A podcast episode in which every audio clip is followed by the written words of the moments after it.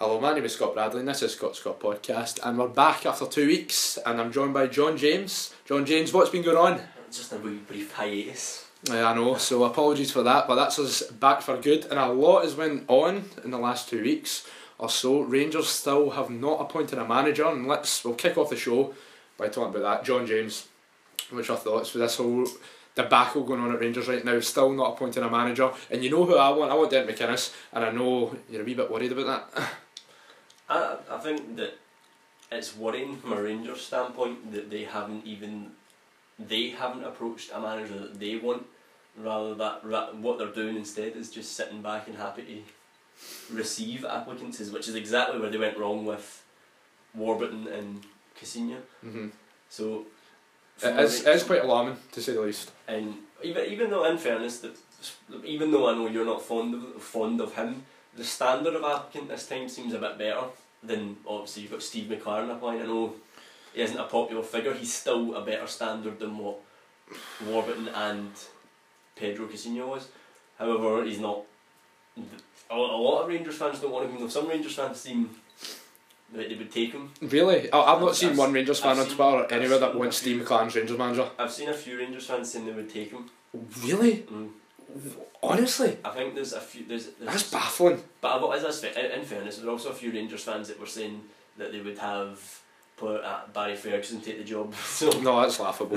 um, Steve McClaren, I put a wee tweet up uh, during the week. I do not want to see, see Steve McClaren anywhere near Ibrox. That would be an absolute disaster.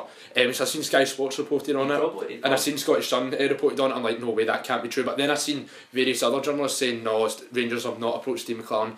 And I, I don't, I, honestly, at this board right now, I, I'm not very enamoured by this board just now. But I don't think they're that daft where they, they'll actually go and appoint Steve McClaren. I think they've learnt a lesson after the Pedro Caixinha uh, debacle. see, I think that I see with all the, the media and the way the fans were going on about how McInnes is meant to be unveiled two weeks ago, and then he was meant to be unveiled the week after, and then he was meant to be unveiled the week after, then he was meant to be unveiled on Thursday, and then he wasn't unveiled. But I, I don't I don't know if that's who the board are going for. I don't think that's who the board have in mind. I just like I've been seeing it like over the last week as well in, in the papers and the, and within the media that apparently Derek McInnes remains Rangers' uh, number one uh, target. The guy we we should like be pushing the boat out to get this guy. We need to get the funds and get him because I've been saying it for two years. See when we got rid of Stuart McCall, I went right. Let's go for Derek McInnes. We ended up with Mark Warburton, which I was fine with at the time. But Derek McInnes is a guy. The guy knows Scottish football inside out. It's the most uh, logical appointment, and obviously he's worked wonders with Hughes, right? He's totally transformed Aberdeen around, and ever since he's took over Aberdeen, Aberdeen have at least finished in European places, won a League Cup, and uh, Aberdeen finished above Rangers last season. Uh, so John James, um, if Rangers do get Dent McInnes right, if Dent McInnes, if Rangers and Aberdeen agree compensation and Dent McInnes wants to come to Ibrox, who would you want to replace Dent McInnes at Pittodrie? I would want Jack Ross. Jack Ross? Jack Ross. I said Tommy Wright. I, I think Tommy Wright would be a very sound appointment, and I know you're not a, like you're not a fan of like you like Tommy Wright, but you're not a fan of his football. No. But the thing is, though, even if it's the most turgid, rotten football, see if you're winning games, can you really complain? But Well, Rangers fans did. Oh, Rangers- that was a whole different kettle of fish though under Alan McCoist. We were playing part-time teams, right, and we were playing. I know it was a worse standard of football, but Rangers fans were at least expecting, right, the kind of players we were bringing in and the wages we were paying them. We should be annihilating these teams and playing a good standard of football in the low leagues, and we weren't. Well, so But the point is, if Aberdeen did appoint Tommy Wright and he was playing just the same style, well, put it this way: if, if Rangers appointed Tommy Wright and you played the same boring lump out of the park, if we're winning football games, I wouldn't complain. If in compar, uh, well, I guarantee you would be if in comparison to the budget the Rangers have and the playing squad they have, But we're you'd be expecting to p- to play be playing decent football, and that's the same what Aberdeen fans would expect. But then again, no, this is we're in the top league now. That was back in the third division days and low league days when we, like we were expecting to play a good standard of football. We're in the top league now, and it's all about just for me winning games of football. That's it. I would rather have Jack Ross come in in the in the event that McInnes did go, which I don't think he is going to go. I think I, I would want Jack. Uh, Jack Ross is my in in every sense he's my next Aberdeen manager. When McInnes does eventually go, I want Jack Ross. What That's makes you-. Right, what makes you think McInnes won't go? Like, so, so let, let's get straight. Right, see if Rangers came in for McInnes, right, and Aberdeen Rangers managed to agree compensation. Do you actually think McInnes said, "Nah, no thanks, I'm going to stay here"? I don't care what people say, what they decide whether that he's a Rangers man. That's not a club that is set up to go forward right now. That club needs a complete wipeout. The, the, not, not, not just the playing staff. That whole board is not is not the board that's going to take that club forward, and it's it's not it's not as bad as what Sunderland would. That's, you've seen it before. McInnes is more than happy to reject a club that don't have the right circumstances. He said it himself. The club that if you're moving club, you have to have the right circumstances. Rangers right now are not are not a club that is right in the boardroom, and if he if he went in there, he's going to have to deal with that board. I think there'd be a higher chance if the board was full of people that Rangers could trust, and I don't think there's any trust between that board and the fans, and that's why I don't think McInnes would. I don't think it, it is as bad as people are making out. Right, of course the board have underperformed, uh, like underperformed massively right now, and that's that what like they're, they're, they're really underperforming. But the thing is though, it'll be a complete step up for McInnes. And and I said to you off pod, if McInnes goes to Rangers, he's got a much better chance of that challenging for the title than he would if he stayed at Aberdeen. That does not improve. Just in bringing in a manager does not improve the boardroom. Bringing him in it does not mean that suddenly it's all going to get rosy at Rangers. That's not how it works. There is clearly other other circumstances at work at Rangers. You've seen the financial reports that have came out. Something's not right and it needs fixed. Bringing in McInnes doesn't solve all that. They need a complete clear out to fix this. th- What's going on, and I don't think the manager is the one that comes in and changes that. But also look at it this way, right? You notice how anytime McInnes was getting asked uh, in his press conferences about the Rangers job, he didn't actually come out and say, "No, I'm He not interested." He never said that once. He said the same. Didn't rule he himself out. the same thing about every job he's been. If you look back at every job that he's been like, with, he said the exact same thing. It made like it made, it made total sense though for him to reject Sunderland because look at the absolute shambles they're in right now. No, but see, when you, when you look at us though, right? See long term though, if like see if McInnes knocks back Rangers, this could be his only chance to ever go to like a club like Glasgow Rangers, right? So if he knocks us back, he may never get a chance again. And see long term though, if he comes into Rangers, he works through the the tough times we're going through just now. If he works through that, look at the long term goal because. He's got a better chance of winning the league with odds, right? And, and as you know, But- but, a big club, big bigger budget, It doesn't. it makes sense for him to go. does It does. Have, he does not have more chance of winning the league. It does. Come on, Right, It is like- a complete fabrication. No, it's not. It's not. Not really. Because we're we're a bigger club, bigger budget, right? And long term though. that's still finishing behind us. Yeah, because but then again, though, it's how what you spend you- the money on. And you- McInnes has got a proven track record of spending think- well. you, you honestly think this Rangers squad's better than Aberdeen squad? Currently, right now, eh, well, when you look at certain individual players, and when you compare No, the no, no, individual players. I would say no, I honestly, ask individuals. I said, do you think that Rangers squad is better than Aberdeen squad right now? um, yeah, the on paper, yeah, the, I It's generally do. not. It's a hundred percent yeah, I generally It do. not. There, what? There is no put that M- Morelos that had a, was a flash in the pan. I haven't seen a flash in the pan. He's- see, even though up. I know the goals are dried up, but see his overall play that he contributes. He's still been playing well. Last couple of games, he's played well. Rooney and Stevie May are, bet are better striker options than what uh, Morelos is. How many goals has he scored this season? Rooney's scored like, No, May. May. He scored three, and Rooney scored six.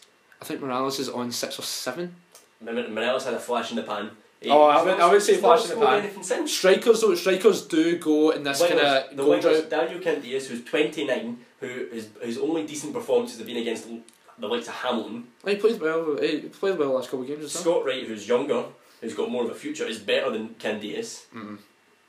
Our midfield's much better than yours. Come on, you admit that. Ryan Jack, Ryan Jack, and Graham Dorrans, easy. R- Ryan, J- Ryan. Jack, who's been sent off in like three games. I know. So I it doesn't mean he's. eh, Dorrans, It doesn't mean he's a bad Dorrans player. who's been not a non You know- do- non-entity in that Rangers You team. know Dorrans is a talented footballer. I, I don't. I'm not. I'm not saying he isn't, but he's been a non a non-entity. He's done nothing. He's done Well- absolutely nothing. Well, the, Meanwhile, well, then again, though, right? I know I've been very critical of Graham Dorrans, right? But then again, though, he's came up with one or two worldies so far since he's been here. meanwhile, I think Graeme Shinnie's been performing excellently for our. I think Kris Boyd will disagree with you, mate. Uh, I'm, I'm not even getting any Kris Boyd. Oh, we are later on. I think McLean, McLean, and McLean's been poor, yes, but I'm going to use the same argument you just used for Graham Dorrans. And McLean's clearly got talent, so I think that they are two solid. Let's look at a look at the centre half. So, centre halves. Kari Arnason. You've oh come on, Bruno Alves is Both comfortably better both, both, than they're both, they're both proved international players, so Come on, Bruno Alves. Bruno Alves won the Euros. Uh, he he did he he personally did not win the Euros. Well, no, he's actually, If if but he's, he's got a he's got a medal. if He's got a medal. about, if we're talking about He who, played in the if Euros. we're talking about who, so did Kari Arnason. Yeah, but he actually played in the last stage. Kari Arnason well. beat England. If we're, if we're playing this, Kari Arnason beat England, so he's he's he's equally done. But. Bruno Alves won the Euros with Portugal. Kari Arnason's creating history with his nation almost every time they play. He, he's the first team to make Bruno Alves, a in so many European uh, Championship winner. First team to get in. The, Alves, a European Championship winner. and then you're pointing out the other centre back, McCrorie, and McCrorie, oh, I can you get on him? And Scott McKenna. Both, You know- both players in the same level, international level. I would actually say McKenna and McCrorie are very good. Both, I will, I'll concede that both of them are very, very good. They're What about Fabio players. Cardoso as well? Fabio, I don't- Fabio Cardoso. Do you know he's? a- I was a- I meant to bring that up. Do you know he statistically is actually the worst centre back in the league for winning headers? There's a wee, there's a wee fact for you. That's a, there was a fact I, I was seeing it the other day. He loses the most headers of any centre back in the league. Probably deserved that elbow because of that. Shocking. No, but um, yeah, I know we, we do disagree in this And we're one. not Oh, gonna of course. We're Of not getting on the goalkeepers because we're never going to agree. Oh on no, we won't. We won't. We both got very good goalkeepers, but we uh, of course we, we always disagree and whatnot. But I genuinely believe if Rangers came in for Dennis McInnes and they agreed compensation, I think Dennis McInnes would jump I don't it. think it is, is is as clear cut as Rangers fans think it is, and I think that that has been proven by the fact that Rangers haven't even made an approach in the last three. And considering he was a hot favourite, such a hot favourite, Which still is. Yeah. such a hot favourite, the bookies in the first couple of days pra- practically stopped taking bets on it, and then nothing happened. Nothing's been happening since. What? And then that statement comes out, and it just angers Rangers fans even more. Yeah, that annoyed me as well. Um, but who else? Well, looking at like, the list of the guys that are linked in the job, Sam Allardyce is linked in it as well. Sam Allen, I, I like Sam Allardyce. I think it would be a very sound appointment, but he'll be wanting quite a bit of I don't think that all, of all the three man, three English managers that have been mentioned, in Pardew, Allardyce, and McClaren, I don't know if they're free man. I, see if you're looking at it from where Rangers want to be. Right, right now, Rangers' goals are finish at Aberdeen, get closer to Celtic, and probably at least reach another reach this, the final of Scottish Cup. That's what that's that's got to be the aims. And obviously, I'm not saying European f- European football because obviously finishing second would get European football. But I don't know if those three managers are the managers that could do that. Because they, I'm not saying they haven't done, they haven't achieved stuff in England and all that, and and obviously McClaren's won the league in Holland. But you're coming into a Scottish league where it's already in full flow.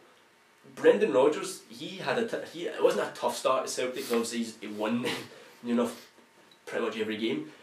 But he had to adjust to that. But he got a pre-season with Celtic.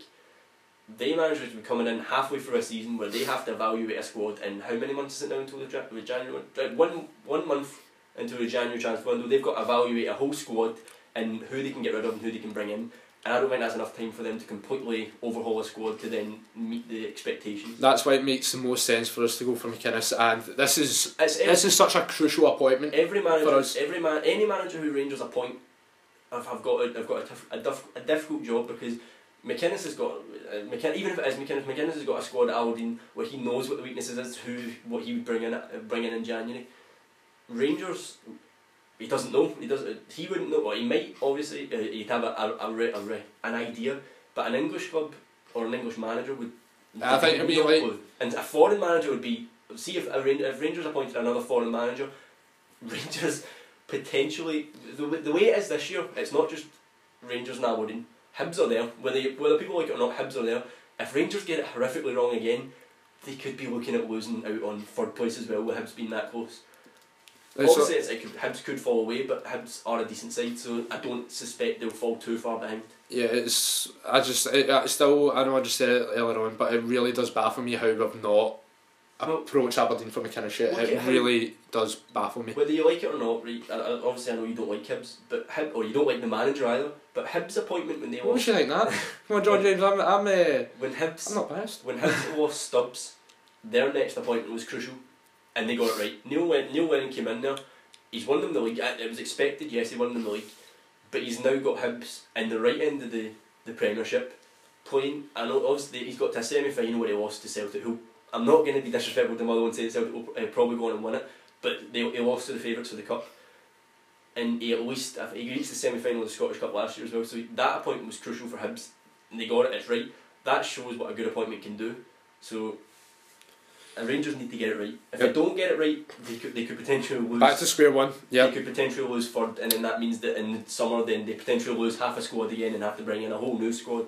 So, Yeah, and a, a lot of people have been saying give it to Graeme Murty t- until the end of the season. which I don't Um, even. I, I was. I don't know, I- I don't know. A couple of times. My, I my, my think- opinion changes constantly on that. I don't think that would be horrendous. I honestly, I don't think it's a way for. I don't think that's the. You don't pin the hopes of. That's who is bringing Rangers into title contention or whatever. But that's it. I think I don't think he'd be as bad as what it, some people think he would be. You can see over the last couple of games, right? We've played really well. Uh, so we have. The Rangers have played really well. We obviously beat Hearts 3 1 at Murrayfield. Then we beat Partick Thistle 3 0 at the weekend there. I do accept. What Or last some- weekend, sorry. I do accept what some people said though that he did that last time he took over. He took a, he, he had a couple of wins and then Rangers went to fell Yeah, apart. but this is my concern, right? See Murty, if he was to take over, just say, eh, just say it didn't really. wo- Just say um, Rangers going a bad run of results, right? And he's could see Graeme Murty, right? He's been dealing with. See, since he became a coach, he's been dealing with kids his whole career, right? Just could he deal with a personality such as Bruno Alves and Graeme Murty's trying to bark orders at him, and Bruno Alves be like, "What you done? I'm not listening to you."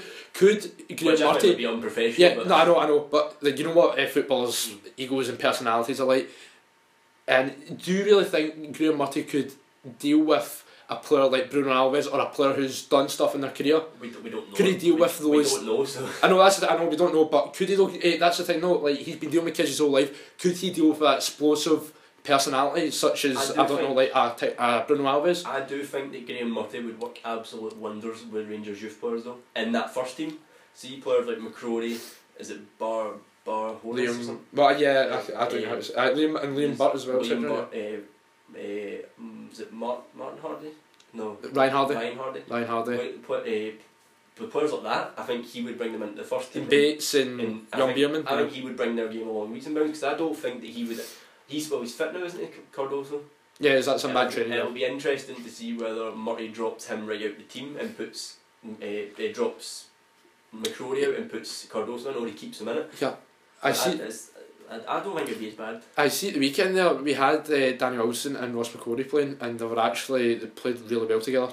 I, I, I was quite impressed with it. And McCrorie he scored against us at the weekend there. That boy's I'm not saying he's oh he's the next big thing, but he's got real potential. I'm not going to be one of these Rangers fans that come out and Well- say, "Oh, this he's going to he's brilliant already." He's the guy's got talent, he's got potential. We just need to see if he keeps So it that, up. That's that leads nicely on another thing about the Scotland situation. Scotland, uh, the youth players that are coming through in Scottish football could easily build a decent national side. But not not right now, but in a couple of years down the line, because we now have two young centre backs who are playing week in week out for two of the big, two of the biggest clubs or two of the bigger clubs in the league. Obviously, you've got uh, McCrorie Rangers, uh, McKenna Aberdeen. You've got Tierney obviously at Celtic. You've got that Ferguson that's playing for Motherwell. You've got a lot of decent youth players in Scotland as well. So Yeah, so I think that the, so right before we, we get off the, the Rangers topic, who so what's your prediction, John James? Who's going to be the next Rangers manager? Be honest. I, I, I honestly don't know. I, I, think I can see Murty getting it to the end of the season. I think Murty's going to be giving it to the end of the season. Um, I, right, oh, right. I don't know, man. I'm like my opinion constantly changes about it, but that, that's alright. Just say we give Murty the job until just say we'll just say right. We'll give you the, the double header against Aberdeen. Just say he beats Aberdeen at Ibrox and Pittodrie. I would be all I for think- giving him it I think until the end of the season. It holds a wee bit of a a stickler though because see that that's, that's it's, it's a good way of thinking of it, but there's also a, a negative way of thinking about it. What if McInnes McInnes beats Rangers twice in a row, and then you decide Murty's not the man, and then you go offer McInnes the job, and McInnes is like, I'm now what how say what's how obviously we're two points ahead right now. Obviously, there's two games to play first. I wouldn't potentially be a bit. There could be a bit of Yeah, daylight between Aberdeen and Rangers there, so where maybe he thinks, I don't know if I could yeah. overhaul that. Ideally, though, ideally, I want us to get McInnes in It's a ASAP. risk- it's a risk- It's a risk to say to Murty, you can have the double header, It and, is a big risk. and then he potentially loses that, and then McInnes is not. Then thinks I could do more with Aberdeen in this position than I could. Rain. I'd have. Then he thinks I have to overhaul Aberdeen as well as Celtic. Meanwhile, Aberdeen, I'm not saying Aberdeen would win the league under McInnes, but I'm saying if he won those two games, he'd be closer to Celtic than what he would be if he was at Rangers. So. Yeah, like ideally, I just want to get McInnes in like as soon as possible. I think the Rangers board are taking the mick with this whole situation right now. That, that statement was laughable. Yeah, I know it was, it was. Do you know what impression I actually got? I, I don't know why, but I got the impression that whoever sorts through this was sitting with their feet up on the desk, looking at all the bits of paper sitting in front of them, and was just smiling and just thinking about playing Football. Manager on the That's- laptop. That's, that's the impression I got, and I, I think that's the impression a lot of Rangers, a lot, a lot of Rangers fans on social media got as well. That they were just happy to look at all the names because I think it was the word used, not like uh, high quality or something like that. I was the high quality name. High, I don't know, or something like that. Yeah, like so. Well, well, we'll talk about uh, before we like we get off the Rangers managerial situation. We'll talk about the Hearts and Rangers game very briefly because we also we didn't have a pod a couple weeks ago over the last couple of weeks, so may as well briefly talk about it. John James, what do you make of that game? Um, was, was obviously the first half. Kyle Lafferty scored an absolute world off a free kick. Didn't celebrate. I like to see that. Didn't celebrate, and then Rangers responded back in great fashion. Kenny Miller uh, equalised uh, for Rangers, and Rangers went on, on to win the game very comfortably. Kenny Miller scoring two goals, and Josh Windass scored the goal as well. Good finish from Windass, give him credit. But Kenny Miller come back into the team. It really totally transformed the team around, didn't it? It really Rangers just looked like a, a different team under with, with uh, Kenny Miller in the team. So don't you agree? I think that it showed that Caixinha was clearly the players weren't the players weren't there for him. The Yeah, the exactly. players didn't, the players didn't really care, but I think that also uh, as well. Uh, Rangers did actually play. well. Uh, would they recovered? They recovered well from going one 0 down. If Rangers had went one 0 down under Caixinha, I doubt, don't doubt they wouldn't have won that game.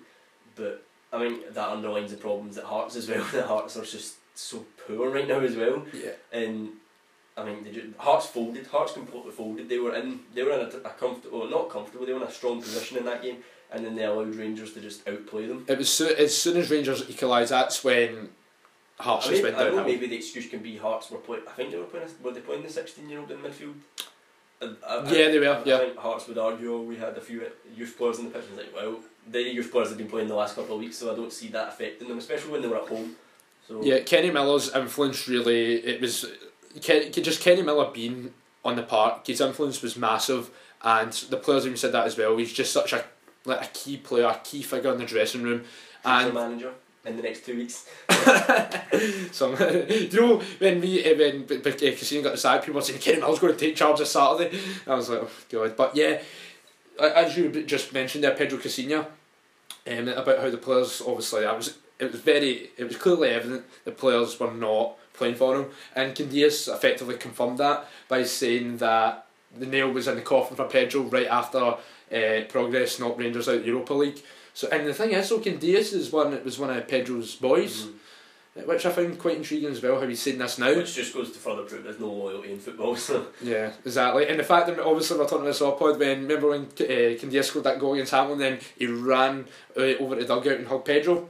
Yeah, I found that quite interesting. But and I was saying to you, see when Candeias missed that penalty against Kilmarnock, the penalty was that bad. It was almost like meant to miss it. It was that poor of a penalty. And yeah, Pedro Caixinha, worst manager in Rangers history, easily. Yeah, I probably think so. Yeah, hands down, hands down. And I said to you, I've said to everybody, I never thought Rangers would get worse than Alan McCoist, and Rangers did. Pedro turned out to be the worst of them all.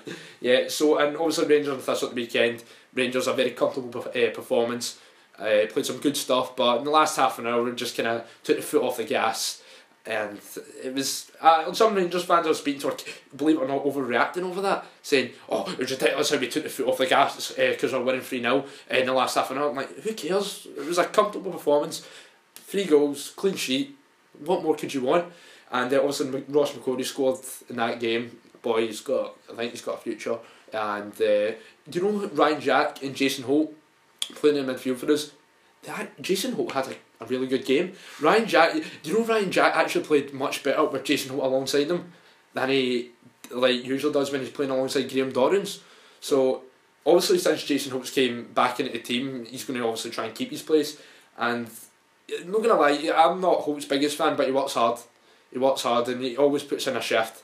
And I feel as though, he, like, I feel as though that he's got something to prove, and hopefully does that. Uh, oh, I hope he proves me wrong. And Josh Windass, he scored as well against uh, Thistle, and I need Still to, yeah, I need to like. I'm going to say this now. A lot of people are raving about Windass scored two goals, like uh, two, like two goals in two games, one against Hearts, one, one against Thistle.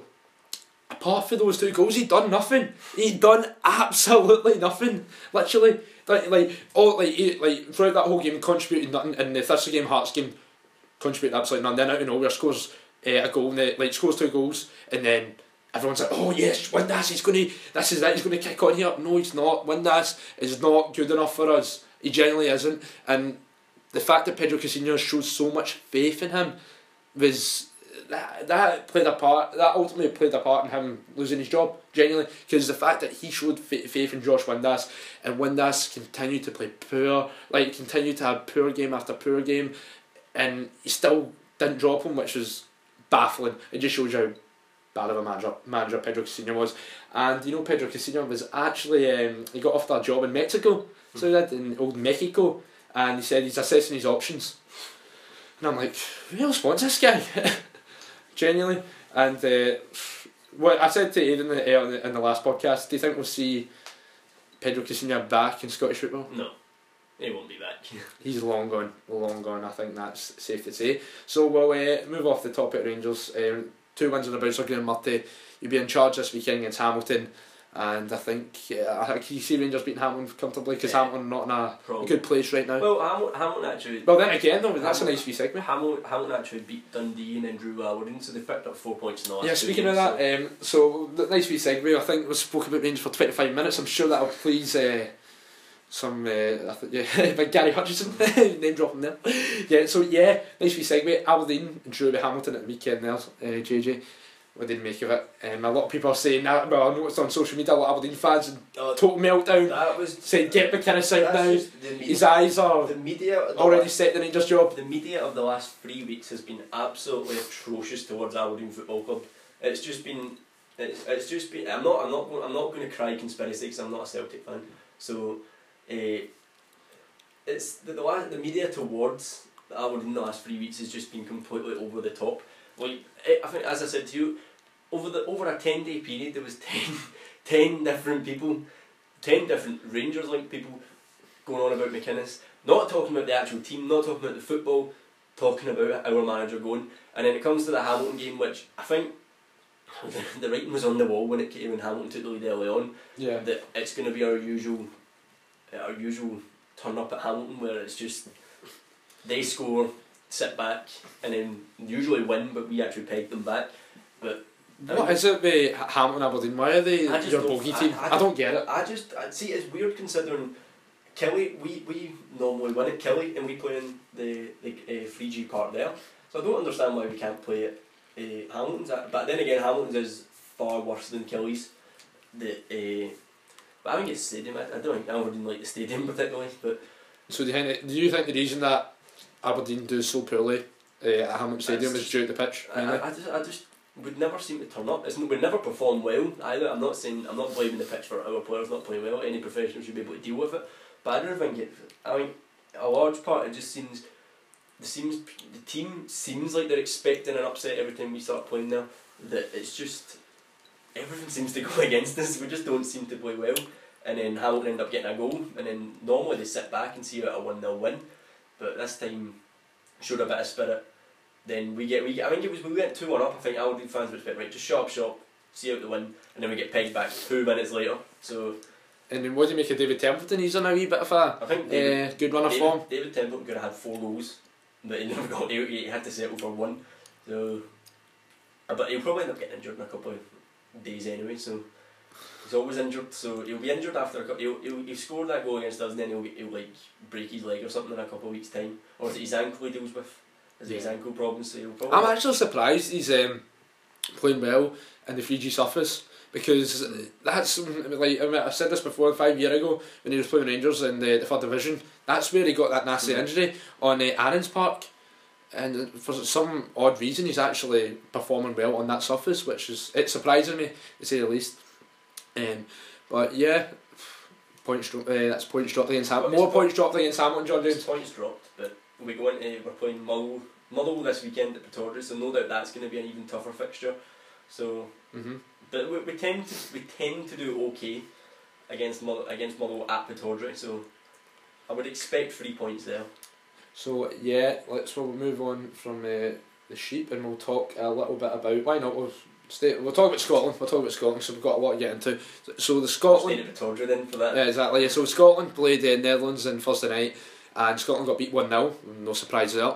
Well, And I, I. There was a lot of uh, surprise call ups Uh, a lot of new faces in the team, uh, such as Ryan Jack. Um, well, Graham Shin- Graeme Shinnie got called up, but he didn't uh, get a game. Jason Cummings. Um, uh, who else? Kenny McLean. Uh, John McGinn. Well, he's been quite regular. John McGinn. Uh, Paul Hanlon. That baffled me.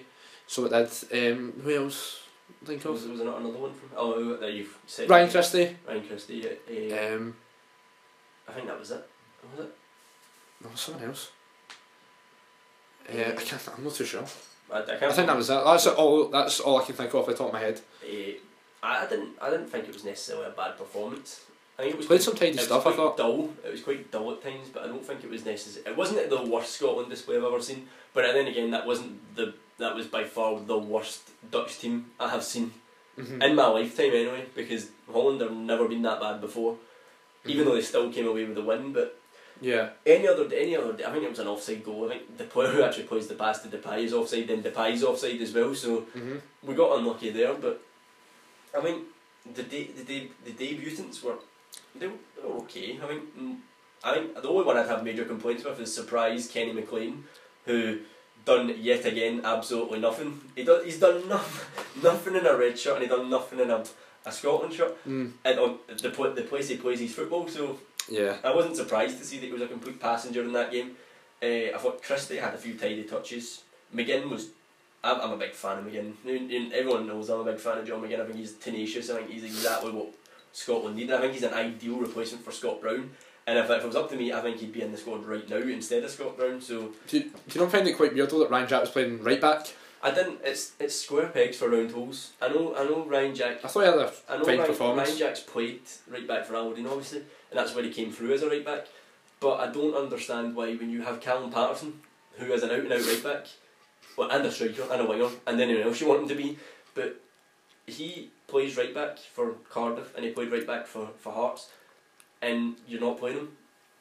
I just don't understand this. I mean, Ryan, Ryan Jack could he could have easily started in midfield. He could have easily came on as a sub. He could have he could have started as right back or subbed at half time and brought in Paterson. And that was another thing. Malcolm Mackay did not use a sub, but used three subs for a friendly, which I was He completely brought Jason Cummings on for the last five minutes, I think it was. baffled by. It was you have players like I'm, I'm going to continue to campaign to get Graeme Shinnie a Scotland cap because he's been a star performer for Aberdeen. But I don't understand why you couldn't make all the subs cap everyone. Bring see everyone on the bench. Bring them on. Because it was a meaningless friendly, it meant absolutely nothing, so I don't it- understand that. Bring the subs. Mums and dads on as well. Don't care who's on the park on the end of that game. It's a friendly. What did he what did he make of Malcolm Mackay's comments after the game? He thought it was a fantastic Scotland performance. I was like, I don't know where he's getting that He from. said it was a fantastic Scotland performance against a European heavyweight or something like that. And I was like, yeah, you've clearly not seen Holland for the last three years because they are not a European heavyweight. This is the same team that got, I think Sweden was it? They were in Sweden's group. This is the same team that Sweden went to their went to the Amsterdam Arena and beat them. I was like, this is they're not they're not a European heavyweight anymore. And if on the ba- basis of that performance, if you think they're a European he- heavyweight, then that shows why Scotland are held back by Hmm. that mentality. So what do you make of Ryan Jack? You can agree with me in this, right? The booze, the fact that Ryan Jack got booed on his Scotland I- debut was I think embarrassing. I It was don't, pathetic. I don't think that you, anyone should be booed in a Scotland top unless you're Ian Black. But uh, at the same time, uh, though, there's a bit of an overreaction to it. I mean, come on, you, everyone was expect. You, you knew it was going to happen. But come on, like really, it's just uh, it's so petty. Like he was playing for Scotland, and the fact that he's making his Scotland debut and he's getting booed Look, for it, that is just because just because he left Aberdeen to go to I Rangers. it's another. That is pretty I embarrassing. think it's another case of big bad Aberdeen in the, the media. The media were la- the media were lapping that up, and I think that's another. It's over the as I said over the last ten days. That was just another thing for the media to throw at Aberdeen. It was so so like petty though. I just like I was like, what's the need? But I like the fact though that people were like starting to drown out with cheers and claps, like because that was absolutely the right thing to do. I think if anyone believes it was only Aberdeen fans that were booing Ryan Jack, then they're going. Come on, it was at Pittodrie. Right. It's not like it's not like Celtic fans are going to all the way up to see a meaningless so, friendly. so Celtic, Celtic fans so there's not so there's not Celtic fan. I'm not just saying that, There's but not Rangers fan groups and Celtic fan Uh, groups but, in uh, Aberdeen. look at the right. No, no. But the thing is, so let's be honest. Is that Pittodrie? right. And uh, it'll be, let's be honest. It'll be the majority of So- the people there will be Aberdeen So fans. see when There'll be- Scotland, there- when there will be a majority played- Aberdeen so when, fans there. Scot- when Scotland played Georgia at Ibrox, do you think it was all Rangers fans that were there? but oh, then again, the Siemens will be at Scotland were playing Georgia. Scott Brown was playing at Ibrox. Didn't get Right. No, but do you think it was all Rangers fans that were at that game? No, Just but I, I'm just saying it's, it was a threat. Like, come on, it make, makes more sense, right? Glaswegians aren't going to trek all the way up. There's not going to be a large amount of Glaswegians trekking all the way up for a meaningless friendly in Aberdeen in a Thursday night. And the majority of the people there were Scotland fans, yeah, Aberdeen fans as well. But as I said, you can. There is no evidence to suggest it was only Aberdeen fans. But come on, like- Ryan Jack.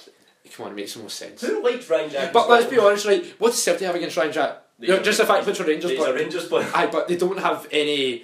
He's never done. Ryan Jack's never done anything Oh, he actually, to. he actually he has. When Well, when, I know when Aberdeen scored in that uh, the Scottish Cup final, he was turning around and he was winding up Celtic fans. Aye, He's wound up Celtic. that didn't get a lot of publicity. He's wound up Celtic fans a couple of times. When see that game that we beat them two one with ten men, he's eh, him and Shay Logan were celebrating. But it's not as bad as I don't know. It's not as bad as like oh, I think I'm on the top of my head like a Kenny Miller, for example. Like obviously Celtic fans legit despise Kenny Miller, but see, I don't know any Celtic fans that legit despise Ryan Jack. It's the only group of fans that I know that will that do legit despise Ryan Jack is Aberdeen fans, Well- and I can that's totally understandable. But for Aberdeen fans to boo, no, not Aberdeen fans or Scotland fans slash Aberdeen fans to boo Ryan Jack in his Scotland debut when he's not playing for Rangers is embarrassing. Overreaction. It's a not- it's not overreaction. Do, if you want to see Ryan Jack get booed, tune in. Tune in at the game at Pittodrie in December. You will see Ryan Jack get booed then. I'm sure he's and terrified. It'll be much worse than what it was in that night. You'll love that. I will love that. No, he'll, no, no, no, no. I said no, no, no, no, no. I didn't say you. I said he'll love that. He will. He will. I'll He'll, him going. he'll, he'll love that. He'll, he'll love it five minutes in when he's squaring up with Adam Rooney and then he, Adam Rooney hits the deck and he's sent off. Can you imagine, mate? Just I see this He's not going to score. Can you imagine He's- last minute Pitochi, Ryan Jack, boom, one 0 Ryan Rangers Jack get scored- three points. Ryan Jack scored three goals Ryan in Jack- five years or something. Ryan like. Jack runs up to Aberdeen fans, celebrates. He, he, he celebrates, then he'll get banned because remember, you aren't allowed to celebrate because then Rangers fans will write statements about you. So I would expect a statement if Ryan Jack was to celebrate in front of Aberdeen fans. No, it's not that. Yeah, it's yeah, not it that. It's not. We're not getting that one again. But yeah, it, it was uh, obviously it was um, no one that no uh, Scotland player should get booed. No, for- uh, uh, yeah, no Scotland player should get booed on their debut unless your name is Ian Black. But yeah, still, I, still, I still thought that was But I think with TT. back back to the, the game. I kid, I kid. I thought Stewart Regan was. Did you see what Stewart Regan said before the game? That he, before the game even kicked off, he was saying Malcolm Hare's not getting the job. Yeah, I've seen that. I was And- like, I, am I'm not. I wasn't. I thought it was a wee bit I wasn't wanting. Malcolm Mackay to get the job, but let the man pick a national team. Let him do it because how many how many people are going to get to say they managed their national side? Yeah. Let him let him enjoy the moment. Let him let him have that moment where he gets to pick his, his national side. And then because if, you if I think Stewart Regan said he'd already spoke to him. He'd already spoke to him and said he wasn't getting the job. You didn't need to publicly out him before the game. Go oh, by the way, he's not getting the job, regardless of what happens. So you could you could at least left it left it unsaid. But that's Stewart Regan for you, the guy who has somehow stayed in his job. Worst chief exec in uh, Scottish football history. Hands down. Easily. The, the man's the worst person to be involved in football ever. So And it just shows you how much he really cares about Scottish football. Remember a few years ago he actually applied for a role in the, the English FA? Well, he's still chief exec at the SFA. Yeah, it's like, obviously still is, but it's, it's the guy's utterly clueless. He's so out of touch, and the fact he's still got a position within our game is disgraceful. I'm just happy that David Moyes got appointed as West Ham manager because I thought he was a shoe in for the Scotland job, and I'm more than happy to see that he's not going to be Scotland Yeah. manager. But on the Scotland manager thing, I'm starting to come around to the fact that Michael O'Neill might be the Scotland manager. I was completely, I completely, I still don't I completely shot it down and said it wasn't possible. But that was on the basis that Northern Ireland would make the World Cup. Northern Ireland now have categorically will not be there. I believe that his contract is coming to an end, He's got a two year deal, I think. but he- Yeah. the the the fact that it was in Edinburgh as well, as well obviously is another factor. But now that they're not there, I could possibly see him taking it now that he because he I've obviously said, I've said before that he sees more of a he said that Northern Ireland don't have much youth coming through that are of that level. Scotland have Scotland have all youth coming through that should be in that squad. So I think he would enjoy that job. So I kind of want him managing. I was listening to Talksport earlier on today, and then obviously a journalist was on, like a journalist from Northern Ireland, and he was saying that he'd be very, very surprised if Michael O'Neill doesn't uh, take take on the Scotland job. But I just don't see it. Like, why would he want to swap uh, one national job for like another uh, uh, international job? I just don't. I would see him See ya. wanting to get involved in club football, but maybe enjoy. Maybe he enjoys international football. we never know because he done a lot of punditry when he was Northern Ireland manager. He got to jump around quite a lot and done a lot of Scottish games as well. So Aye. he got to jump around. Maybe he enjoys that, and maybe if he's based in Scotland, he would enjoy it even more because he can now live in Scotland, be a pundit in Scotland, and manage our national team. So Yeah. Win-win because he was he was doing a pundit pundit job in Scotland, managing Northern Ireland and living in Scotland. So I, I would take Mike O'Neill hundred percent, but I just don't think he'll take it.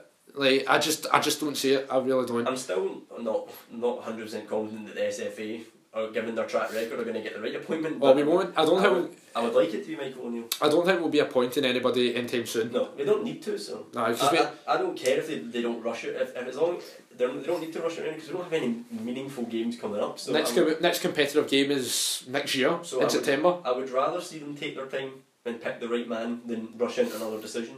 No, exactly, exactly. So, yeah, that'll be an intri- intriguing situation. So it will. And uh, so the, we'll stay in the, this uh, topic for a little bit, uh, well, in the topic of Scotland. Kris Boyd was in the, the news last week, and he made some comments about the the call ups, and he said none of them are good enough to be called up, and he feels as though the reason that the Aberdeen players were called up were the reason what for that was because it was in Pittodrie and it was for marketing purposes. And I thought Boydie was uh, I like Boydie, but I need disagree with him there. Uh, I thought all the call ups were fine apart from Paul Hanlon. I don't know why Paul Hanlon was uh, called up because he's uh, playing in Hibs defence, which is leaking goals in for fun at the moment, conceding goals for fun. Paul Hanlon is a bang like a bang average uh, SPFL player. He's not good enough for Scotland uh, setup. I don't know why he was called up, but I thought Kris Boyd was being a bit harsh in his comments on uh, Graham I think he came across as very bitter, and I don't I, understand why. I don't understand why. He's he got nothing to be bitter. about. I don't. I, it, the way he was talking, it came across as if he was a very, very bitter man, and I don't understand why he has anything to be bitter about. I don't know if maybe him and because it was specifically Shinnie that he was going after, so I don't know if maybe him and Shinnie have a bit of a a history, but not it's not anything that's been publicised that they two have a bit of a go at each other. But I'll tell you something that adds extra spice to the next time that Aberdeen go to Rugby Park. Same with uh, when next time Rangers play Kilmarnock because obviously uh, Kris Boyd called it Ryan Jack. He said Ryan Jack's had more red cards than he has good games, which is totally wrong. It's very strange. Ryan Jack's had a number of good games this season. It's very strange that Kris Boyd, who is part of a Kilmarnock side that was very, very much struggling until Steve Clarke took over, and the um, a player that's only scored like four goals in something like 30 or 30 or 40 odd appearances. So it's, I don't see how he is. I know that he's, he's, he's been a pundit and all that, but there's needs to be a bit, a bit, there's a bit more professionalism, considering he still is a professional football player. And he's going after players that are doing better than what he is. So Then, then again, though, like he's speaking his mind, and you want that. You want you want pundits to be honest. Ideally, I wouldn't want him on my radio or my TV because he's completely clueless. So I would rather not have him there. And I don't think he should be on there. I think Kilmarnock fans have said that before. That the the, the way he goes on about the way he when he's on Sky Sports, and the way he talks about Rangers, and the way he's talking about everything else, and like you're you're a bang average, player, you're a below average player for Kilmarnock right now, and you're on there trying to slag he's everyone. past his best, right? He is past his best, But He's lucky he still has a contract. Never mind slagging everyone else. eh, but you, you can't deny though. Kris Boyd's had a fantastic career, and he's a great goal scorer. Well, he's only ever good in Scotland, so. And when he scored, well, put it this way, he scored more goals than Henrik Larsson in Scotland. If, if, let's be fair, everyone admits if Henrik Larsson had the amount of seasons he'd have. Chris- Uh, Of course, but it's, uh. It's a fun fact to bang on about if you're a Rangers fan. It's a fact. It's a fact that it, oh yes, being true, but everyone knows if Larsson had more seasons, he would never. He wouldn't be near him. But Kris Boyd, who I find that we're when Kris Boyd's slagging these players that are getting looked at by English clubs and all that, and in some cases played in England, when he's had the most torrid time in England and not actually done anything. Went to Turkey for a brief spell and came back after like three months. So Well, he's had, he had, he's had a great career in Scotland, that's for sure. That's for sure. But yeah, I thought he was being a little bit harsh in his comments on Graeme Shinnie and Ryan Jack. Like Boy did, uh, I thought he was a great player on his day and great goal scorer. And I think he's a good pundit. I do, I do enjoy his views at times. Um, and whether we like it or not, he was he was right about Ian Cathro. He was. But yeah, and as I was saying, I had no problem, no problem with the call-ups. The only one I had an issue with was uh, Paul Hanlon. So that, just baffled me completely. Yeah, so we'll we'll move on and we'll bring it. We'll talk about uh, Hearts right now. Hearts, I think, are back at Tynecastle this weekend. Yeah. I'm not too sure who they're playing. You want to double check? Um, yeah, so Hearts are back at uh, Tynecastle this weekend, and Hearts right now they're just they're, they're not in the, the best of, uh, places right now in terms of form. Um, obviously they lost to Rangers three one at Murrayfield, and they lost to Kilmarnock two one as well. So John James Hearts are they're not in a good place. What do you think? Uh, Hearts are playing on Sunday. Sunday. Hearts are hosting Partick Thistle. Aye, so what do you think then, Hearts, as I was saying there? Uh, Hearts are they're just they're just so dull. there's there's actually no other way to describe them. They're just so dull. They they they're playing like a team that's just it's not they're not as bad as what they were in Cathro was there obviously, but they're just playing my team as a, a side that's just all about physicality and nothing else. They just they don't have any spark, which is weird considering they have players like uh, Jamie Walker, Gonçalves, Lafferty, and they still offer nothing. And I, I've said before, when you look at that Hearts team, there's like I think they've only got three good players: Berra, um, Gonçalves, With and an Walker. aster- Asterisk beside Berra. I don't think Berra. I don't think Berra's as good as he get he gets hyped out to be. I think it, I think he's safe. I think Berra is a, bit, And a talented I defender. think Hearts' best players are probably Gonçalves, Walker, uh, and Lafferty. I think Lafferty's past his best. I'm being honest. I like Lafferty, but he's past his best easily. So, but right now they're just I don't know they're not in a good uh, run of form right now. Uh, do you think going back to Tynecastle they'll be able to like find their form and I've kick on? seen, I've seen people saying that. but I don't think Tynecastle. I don't think Tynecastle. I don't think it's a problem. I don't, think, it that- is. I don't think that's, that's that's the issue. Yes, they'll probably get a wee boost at playing at Tynecastle again. It's they, I, I don't I don't doubt they'll probably beat Partick Thistle. Even though Partick Thistle have been on sort of a mini revival recently, Do you think so? I, I think Part, Partick well, they've been picking po- they've been picking up points They're which sitting they, second bottom. which they couldn't do. But Hearts they the at Ty- at Tynecastle I don't doubt they'll win because it's their first game that they're in front of their new stand. But that's not the, the issue. The issue is clearly rooted in the squad, not the where they're playing. It's not as if they're playing a million miles away from their home park. They're playing at Murrayfield, so I don't Yeah, think that's the exactly. issue. But I don't know what it is with Hearts right now. They're just they're playing the most turgid football and they're not picking up points. And I don't know. It's it, to see some of the signings they've brought in as well. They've not lived up to the hype. Uh, that Hearts fans were like bigging them up as Hearts fans are bigging uh, all these signings up as something special etc and they've not delivered at all and see the fact that um, everyone was blaming Ian Cathro for these signings Craig Levein needs to have a look at himself as well because Craig Levein was a guy that said to Cathro, right, yeah, that you sign him, that's absolutely fine. And, and maybe Cathro was wanting a certain like a certain player, and then Levein was like, no, can't get him. So Levein needs to have a look at himself. He needs to take a big chunk of the blame for what's going on at Hearts right now. And he's still what is he, director of football or I don't even know. Like is that role debunked now or is I, he? I don't know. I don't even know what's going on, but right now it's not looking good for Hearts, in my opinion. It's not. And you brought Partick Thistle. Thistle, they're sitting second bottom right now, and last weekend when Rangers played them, Thistle were really, really poor. They offered nothing in the final third. There was no creativity. Defensively, they were all over the place. Their midfield was weak as anything. They were just really, really poor. There is another team that's actually on worse form than Thistle right now. So Dundee. no, no, I'm not going for Dundee. There's another team as well in St Johnstone. St John, yeah, I know. Like, remember how well they started the season. Now they're Partick Thistle beat St Johnstone. St Johnstone. I think they're sitting uh, seventh in the league But, right now. uh, Tommy Tommy Wright was saying, but I suppose it is a fair point. Tommy Wright was saying, if you look at St Johnstone since he's been in charge, that's what they do. They have a decent start, and then they go through this sort of phase most seasons, and then they pick it back up again. But I think what, what makes it more surprising is the fact that St Johnstone had the best start they've ever had under Tommy Wright, and then this has still happened. Yeah, exactly. Which, uh, uh, which uh, this is, I still like Tommy as a manager, but how as a manager can you say we, we do this every season? So if you do it every season, then surely you know what to do to solve it and how to prevent it, and it still happens. So Do you but I think they'll pick it up. They'll pick it up eventually. do you think Tommy Wright will um, become the next Northern Ireland manager if Mike O'Neill was to go? I, I think it's a fair shout. it is a shout, but I don't. I think he. I think, I think he genuinely enjoys being St Johnstone manager. I think that he enjoys club football. I, I don't know if he would, he would want to step away from that. I think he would actually. I, I don't know if he would step away from it. I I know. I think he's, as you're It's saying. probably if he gets offered it, it would be the first time he's actually got recognition because Rangers never offered him the job. Obviously, when he was like, oh, didn't, we didn't expect it, but Rangers didn't offer him it.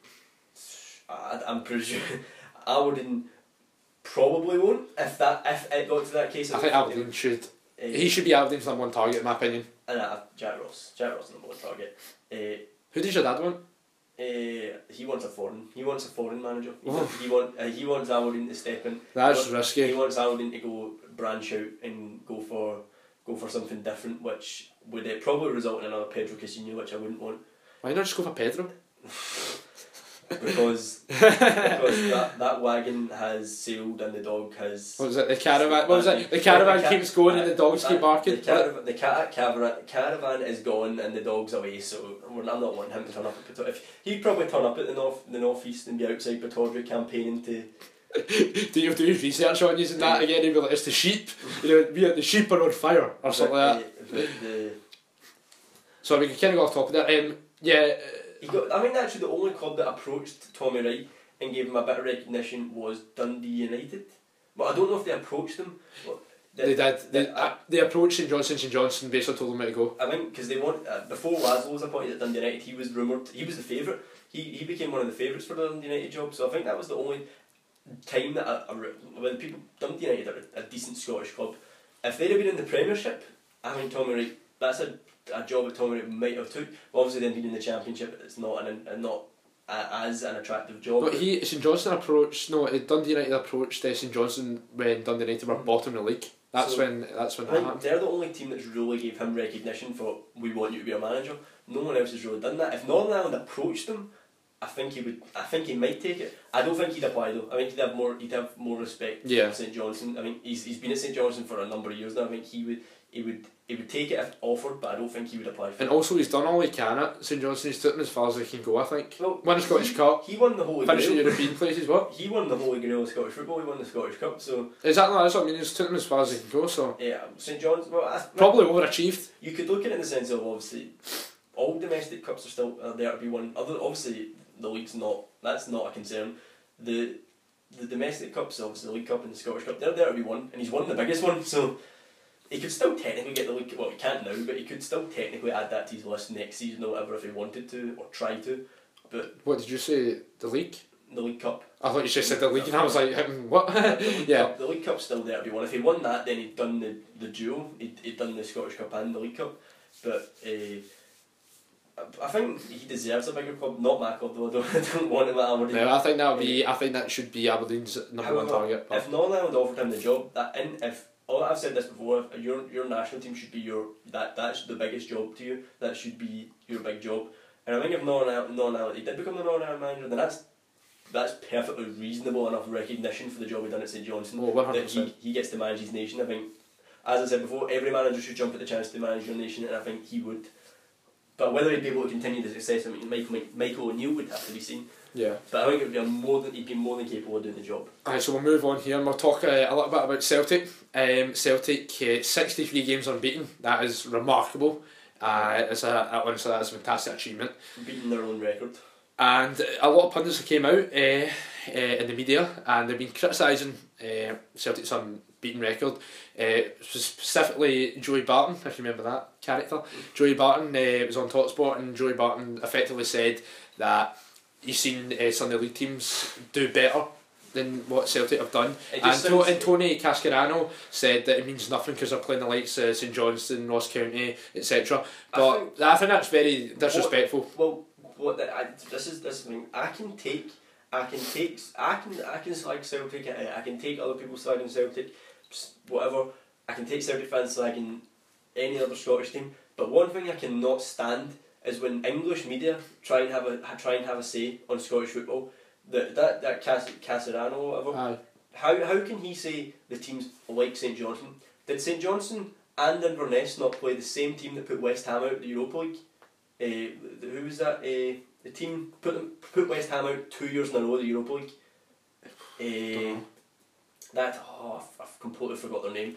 But they played St Johnstone and they played Inverness, and West Ham went out to them twice. So these people that seem to think English football is is up here, is is up, up the top of the pyramid. English football isn't as great as what they seem to think it is, and Scottish football isn't as bad as what they seem to think it is. Neil Lennon was saying. Neil Lennon said the other, the other day that how can English the English media tell try and try and have a say on Scottish football when they don't know Scottish football. They have they have no history with Scottish football, and our our football doesn't need their input. Our our, our football's perfectly fine without them, and unlike their fans, our fans are a bit more passionate. They, Yeah, we say all the time. our, our fans are more engaged with their game. With it, apart from the, as he said, prawn sandwich brigade, brigade down in England. It's all manufactured in English football. That the fans all manufactured. Scottish football's still raw. It's still got that passion about it. Lennon hit the nail on the head when he said this. Our game's still working class. Yes. There's theirs is more corporate, etc. It's their game's I- I not. There, there's no soul in their game. I'm not denying Scottish football is overpriced at times as well, but Scottish football still has your like. Could you say say if this is put uh, no offence to any other fan, but say Annan, say a club like Annan, see if they were in England, they wouldn't be professional, they wouldn't be semi-professional, they'd probably be amateur because no one would support them.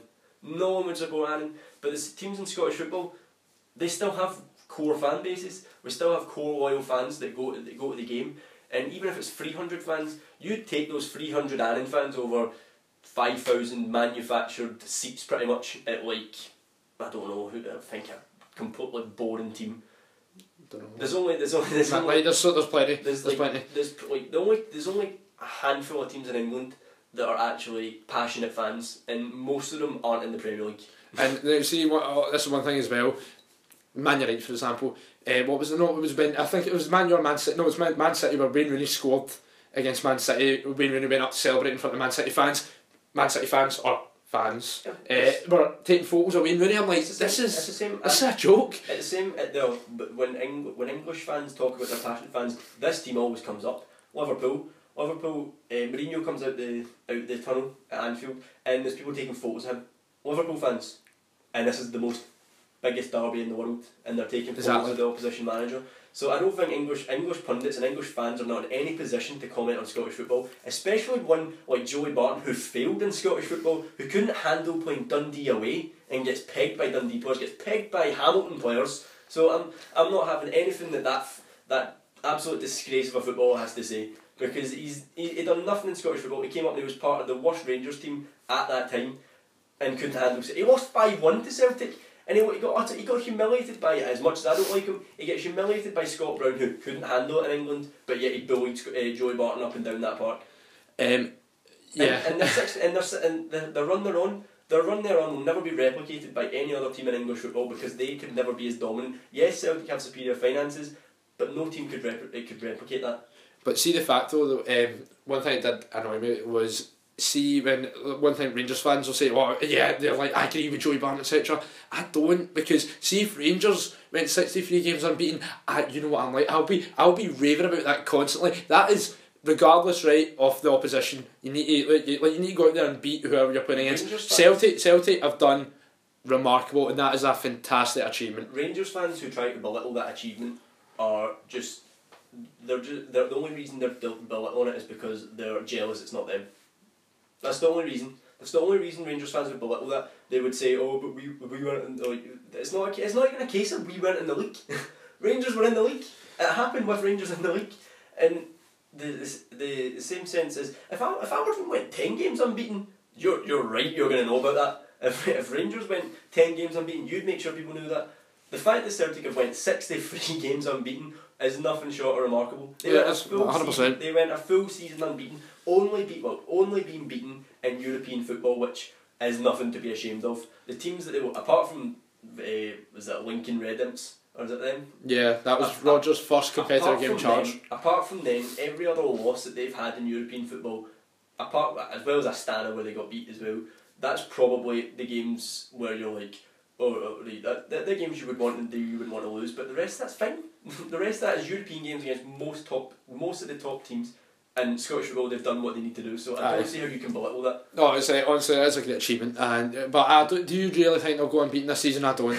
I don't. Well, it's starting to get further into the season. They've still not been unbeaten, so I'm starting to But there's been there's been one or two real there's- scales There's been for them. there's been moments, but I'm I'm I'm starting. I'm, if if we get in February and they still haven't lost, I'm going to be starting to get a bit nervous. However, I, I do think they're going to lose. I think it's going to, and I'm not even going to say it's going to be Aberdeen or it's going to be Rangers or it's going to be Hibs or Hearts. It's probably going to be end up being Ross County away in Dingwall or something like that. I don't care. I don't know who. I genuinely do not know who it'll be. I, I don't know who it'll be. as Just long- as long as it ends. For all we know, it could be Motherwell. Motherwell in the League Cup final, taking away their taking away when their is that? Next couple of weeks. uh, two weeks time, I believe. Two weeks time. So I believe that take that. If, if, I would love for Motherwell to do it because then that that gets rid of the possible chances of another treble. So I think And then, I, I think everyone in Scottish football, apart from Celtic fans, wants Motherwell to win. and Well, that would give, fans. and that would give Rangers and Aberdeen fans reason to be like we lost to the League Cup winners. So that's nothing to be ashamed of. Yeah, so yeah, how long we went? Just uh, an hour. Mm-hmm. So is there anything else that we need to discuss? I, I don't think there's much else now. Apart Think from we've- the fixtures. Oh yeah, we need to mention uh, Dundee. Oh, Dundee United, yeah. Dundee, And they're in. And the Dun- Dundee United and Dundee. Oh yeah, exactly. Um, so yeah, we'll talk about Dundee. Dundee right now sitting bottom of the league. They're, I mean, do you think it'll be uh, a wee bit OTT me saying they're in a crisis right now? Ah, they're in a real bad They way. need they just they just need to put a run of wins together. But what what uh, side note about that as well? I noticed Kris Boyd hasn't been saying anything about another uh, bit about uh, Neil McCann getting appointed and he was a pundit. So and he's fa- and Kris Boyd was happy to comment on Ian Cathro, but never commented on Neil McCann stepping into the Dundee job, even though he was a pundit.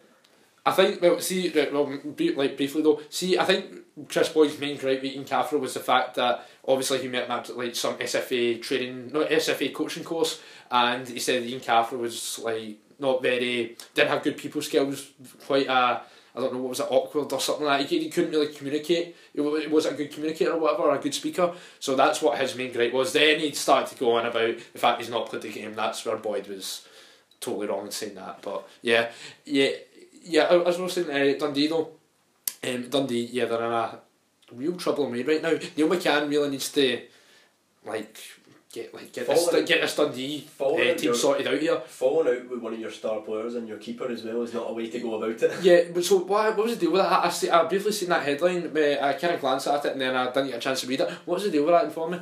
I believe that it was an art. It was stemming. I, I do. I I'm. I'm without knowing the full facts. I think it might have been stemming from Bain's recent performances. But and then Bain's like, I don't know, a minute here. I've been one of the star players for Dundee for however many years now. So I think they've just fallen out. And I, I, for Dundee's sake, I hope they put it aside because Bain's easily. If not the best, one of the best players in that team, and he keeps them. He wins them a lot of points as well. So Uh, I'm going to say it now. I think Neil McCann's going to get sacked very soon. I'd say McCann's going to get sacked. I'd say he gets till December. I, if he gets if he, if December comes and Dundee haven't gotten off the bottom of that table and they're looking like they're not going to do much, I think they they'll just they'll sever ties. I, I just don't see Dundee getting out this rut because uh, you were telling me that um, Neil McCann's obviously fallen out with uh, the goalkeeper and I'm not, what was it? Who was the other player that he fell out with?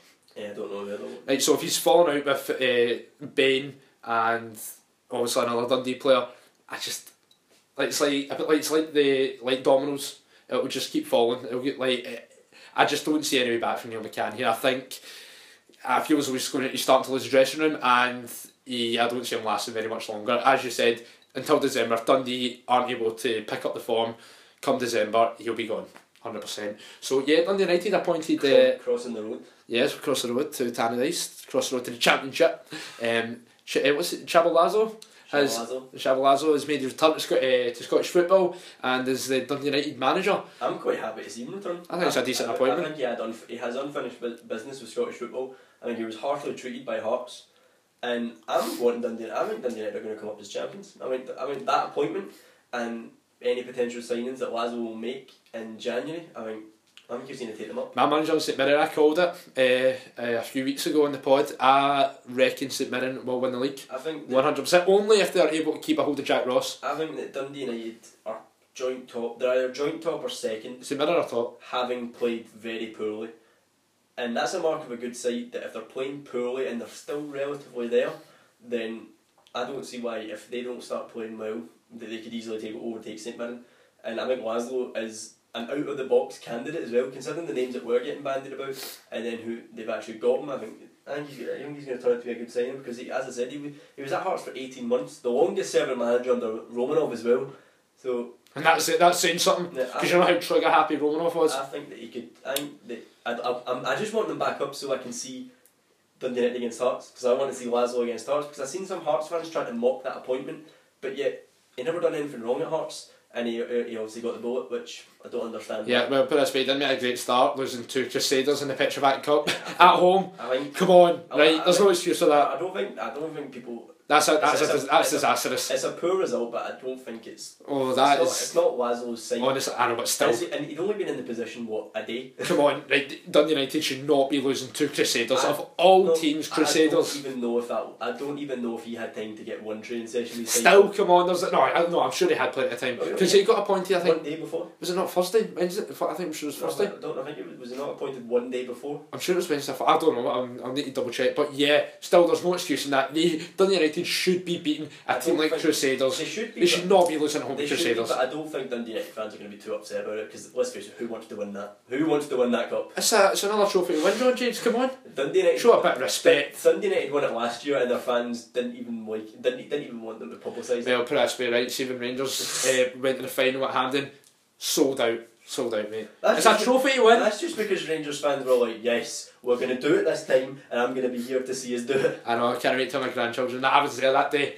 I was there. and What a day that was. I was there when we beat the Fishermen of Peterhead at Ibrox to finally secure our part-time trophy after three years. Oh, it was it was a long time coming. It was a, a long time coming to say the least. Yeah, but uh, Joe Laszlo, I think it's a decent appointment. But I still believe uh, St Mirren will win the league, one hundred I think Csaba Laszlo will bring a lot of much-needed steel to that Dundee United side. Like, he's he seems like a very tough captain. Not t- not tough as in he couldn't be spoke speaking to, but I think he's got that steel about him that would implement some a, a bit of toughness into the Dundee United side because they seem. A, I think everyone said that about Dundee United. They look a bit soft. Mm. We've seen it over the years with, with Ray McKinnon. and We've seen it like when the year they went down as well. They were still too soft. I never thought Ray McKinnon was going to be the guy to get Dundee United Ray, promoted. Ray McKinnon, Ray McKinnon obviously been well known to the Dundee United, Dundee United board and Dundee United fans. I thought it could have worked out, but oh, it, it was always doomed to fail when they they never went up last season. If you Yeah. if, he, if he'd have won at Hamilton, he could have maybe done something. He could have maybe maybe built a Premiership side, but obviously as soon as that failed, Dundee United. I mean, as soon as that happened, I think they, could, they should have got rid of him. I mean, they should have got someone else in. Yeah, so uh, the Bully Wee, uh, Clyde, Yeah. appointed Danny Lennon, an old face. Um, so what do you make of that? Now it's a decent appointment. I think he needs to really build up his reputation again after that disaster done, at Alloa. he, he done fantastic with uh, Cowdenbeath getting back to back promotions. Went to St Mirren, won the League Cup, kept them in the Premiership, and then St Mirren got power hungry. I think St Mirren thought they could be more when they weren't prepared to be more at that time. They could have been more if they'd given Lennon time. His hacking was very, very harsh. If they'd have given Lennon, he got backstabbed by his, his assistant. That's what that's what happened. Tommy Craig, Yeah, what a absolute shambles that was. his assistant backstabbed them and then ended up taking the club down. So. yeah, because Tommy Craig, that was just a complete mess of an appointment. And then I think he got sacked when about I can't I don't know what time uh, in the season he got sacked. Then who was it? Gary. Oh, what's his name? Uh, was it not uh, Ian? Was it not the Dumbarton manager? No, no, it was that player, Gary Teale. It was Gary Oh. Teale that took over to the end of the season. Then St Mirren uh, got relegated, and obviously they've been down there But since. their, their assistant, uh, he got he got backstabbed by his assistant. He's probably glad to be shot at him now. And then he went to Alloa where he got them promoted and then got them relegated. He got them into the championship and got relegated to the League One and then Jim Goodwin takes over. But I don't I don't I think you need to, going to Clyde he could do something. Clyde have got the biggest budget in League Two, so you'd imagine that he, a manager his capabilities would get them Yeah, up.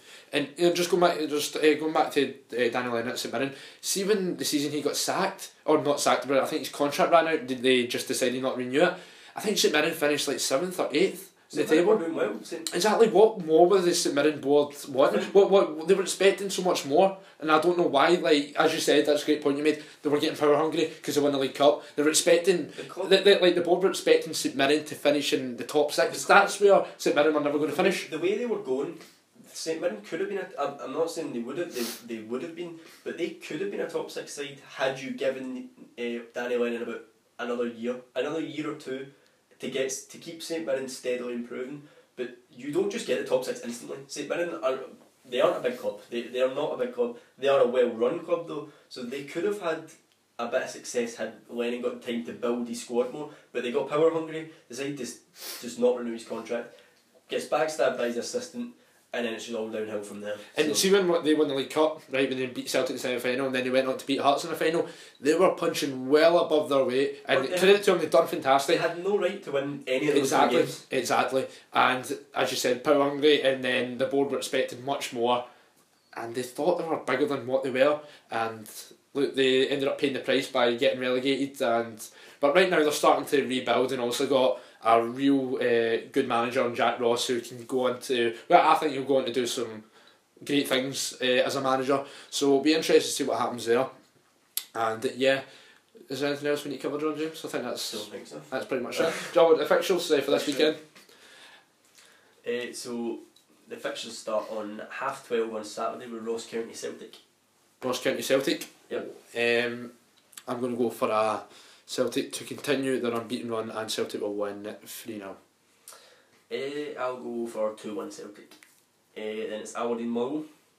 Aberdeen Motherwell. I think Motherwell lost their last game against County, was it? Yes. Yes. Um, Aberdeen Motherwell. Pittodrie? Yeah. I'm going to go for a one each. Uh, I think Aberdeen, Aberdeen will get. I think Aberdeen will win. I think it would be two 0 two 0 Aberdeen. Uh, Dundee at home to Kilmarnock. Dundee at home to uh, Dundee at home to Killie. Dundee are in a really poor run of form at the moment. Killie obviously they beat Hearts in the last game, and Steve Clarke will keep Kilmarnock up. I firmly believe that. I'm going to go for a Kilmarnock two 0 victory. Uh, I think Killie are going to breeze this three one. Boyd uh, to get the score sheet. Uh, him to be in the reserves. Uh, Hibs host St Johnstone. Hibs St Johnstone. Mhm. St Johnstone are poor on of form. Hibs are won the last two games, beat Motherwell and they beat Dundee, I think. Um, I'm going to go for a 1 0 Hibs. Uh, I think that uh, two one Hibs. Uh, Rangers Hamilton. Rangers Hamilton. Um, I think Rangers will finally win three games in a row. Graeme Murty will do something that Pedro Caixinha could not do, and I'm going to go for a a 4 0 Rangers win. Uh, I think it'll be two 0 Rangers. Uh, and then Sunday Hearts v Partick. Hearts v Partick, I'll go for a. Um, 2 2. Uh, I think it'll be one each. So, Championship. Championship isn't on. It's a Scottish Cup weekend, but there is a championship fixture on the Sunday. Seen it. Uh, that's Dundee United to host Falkirk. The night toast Falkirk. I'm going to go for a. I think Trevor Laszlo will get his first win, and it will be 2 1 Dundee United. Yeah, I think they're going to breeze past St Falkirk. I think two 0 So I think that's it, John James. Yep. We've covered everything. So we'll be back uh, next week, guys. So until then, take care, and we will see you soon.